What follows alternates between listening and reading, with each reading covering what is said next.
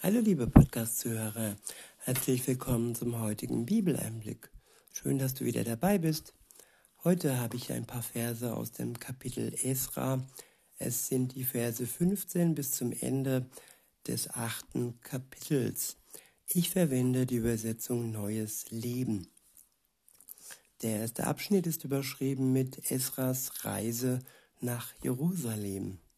Ab Vers 15 steht, ich bestimmte den Fluss, der nach Ahava fließt, als Sammelpunkt und wir lagerten dort drei Tage.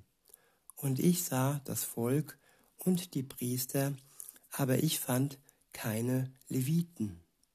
Deshalb schickte ich nach Eliser, Ariel, Shemaiah, Elnathan, Jarib, Elnathan, Nathan, Zecharia und Meshulu, Meshuluam, den Familienoberhäuptern, und auch Joriab und Eltnathan ließe ich holen. Die Lehrer, sie sollten zu Ido, dem Vorsteher von Kassifia, gehen und ihn seinen Brüdern und den Tempeldiener bitten, uns Diener für das Haus Gottes zu schicken. Da Gott seine gnädige Hand über uns hielt, schickten sie uns einen Mann namens Sherebia und seine und achtzehn seiner Söhne und Brüder. Sherebia war ein kluger Mann, ein Nachkomme Machlis der ein Nachkomme Levis des Sohnes Jakobs war. Außerdem schickten sie uns Haschabia und Jesaja von den Nachkommen Mer Meraris sowie zwanzig seiner Söhne und Brüder und 220 Tempeldiener. Diese waren Gehilfen der Leviten, die von König David und den Fürsten eingesetzt worden waren. Sie alle wurden namentlich registriert. Ja, jeder Name und jede Bestimmung, jede Berufung ist genau von Gott geplant. Keiner ist zufällig irgendwo gelandet. Und wenn du von Gott hörst, liebe Zuhörerin, lieber Zuhörer, dann ist auch dies kein Zufall. Er hatte schon lange vor, dir von ihm zu erzählen. Und dass ich jetzt gerade dies für euch tue, ja, auch das war kein Zufall. Und das, was du dann bald vielleicht tun wirst, auch dieser Dienst, auch wenn es was anderes sein wird, nicht jeder muss podcasten, ja, auch das ist von Gott und durch deine Gaben bestimmt. In Vers 21 heißt es, dort am Fluss Ava, Ahava ordnete ich ein Fasten an, um vor Gott Buße zu tun. Ja, das Fasten.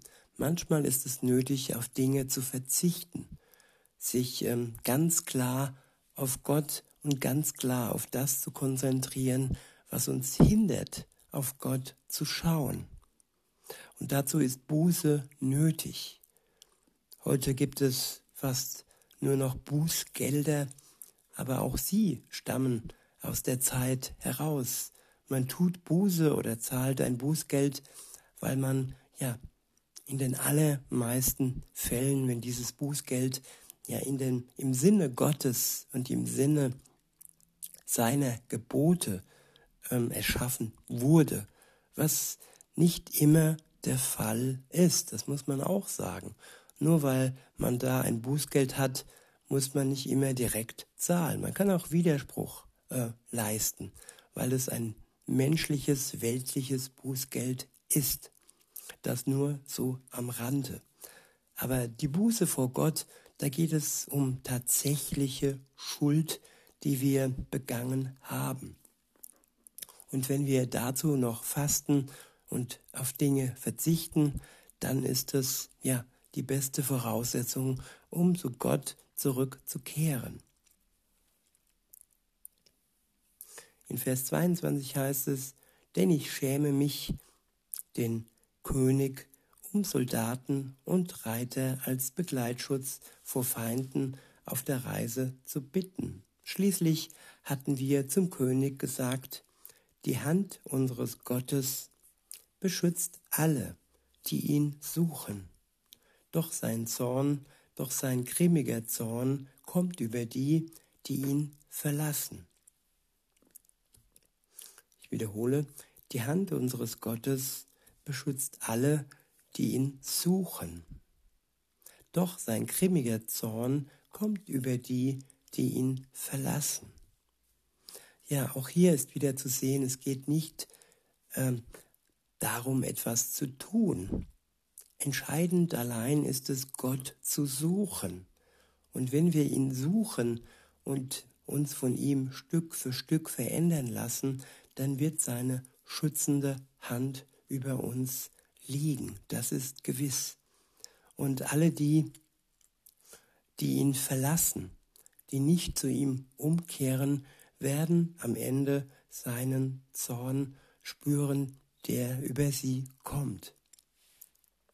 In Vers 23 heißt es, deshalb fasten wir und beten zu unserem Gott, und er erhörte uns. Ja, Gott erhört Gebet zu seiner Zeit und dann, wenn es in seinem Plan ja, der nächste Schritt ist, dass er uns weiterführt und dass, wenn wir in seinem Namen um etwas bitten, er es uns gerne gibt. In Vers 24 heißt es, ich sonderte zwölf der obersten Priester aus, Sherebia, Hashabia und zehn ihrer Brüder. Ihnen übertrug ich die Verantwortung für das Silber, das Gold, die Weihgeschenke und die Gerätschaften, die der König seine Ratgeber, seine führenden Männer und alle anwesenden Israeliten für das Haus unseres Gottes gespendet hatten. So gab ich in ihre Hände 650 Talente Silber, 100 Talente silberne Geräte, 100 Talente Gold, 20 goldene Becken entsprechend dem Wert von 1000 Dariken und zwei Gefäße aus polierter Bronze, so kostbar wie Gold. Und ich sagte zu ihnen, ihr wurdet als Heilige für den Herrn ausgesondert. Ebenso dieser Schatz.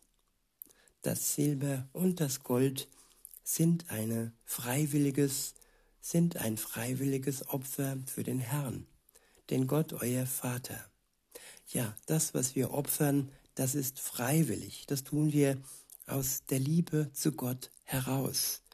Es geht nicht darum, dass wir durch unser Opfer frei werden, sondern opfern sollten wir nur aus Dankbarkeit heraus, dass Jesus uns erlöst hat nicht um erlöst zu werden. In Vers 29 heißt es, seid wachsam und passt gut darauf auf, bis ihr alles zu den obersten Priestern, Leviten und Familienoberhäuptern Israels in Jerusalem bringt und in die Schatzkammer des Hauses des Herrn legen könnt. Die Priester und Leviten nahmen das gewonnene Silber und Gold sowie die Geräte entgegen, um diese Schätze in das Haus unseres Gottes in Jerusalem zu bringen.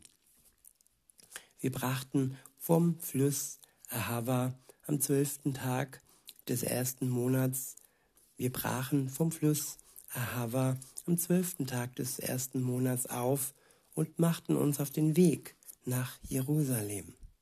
Die Hand unseres Gottes beschützte uns und rettete uns vor Feinden und Räubern.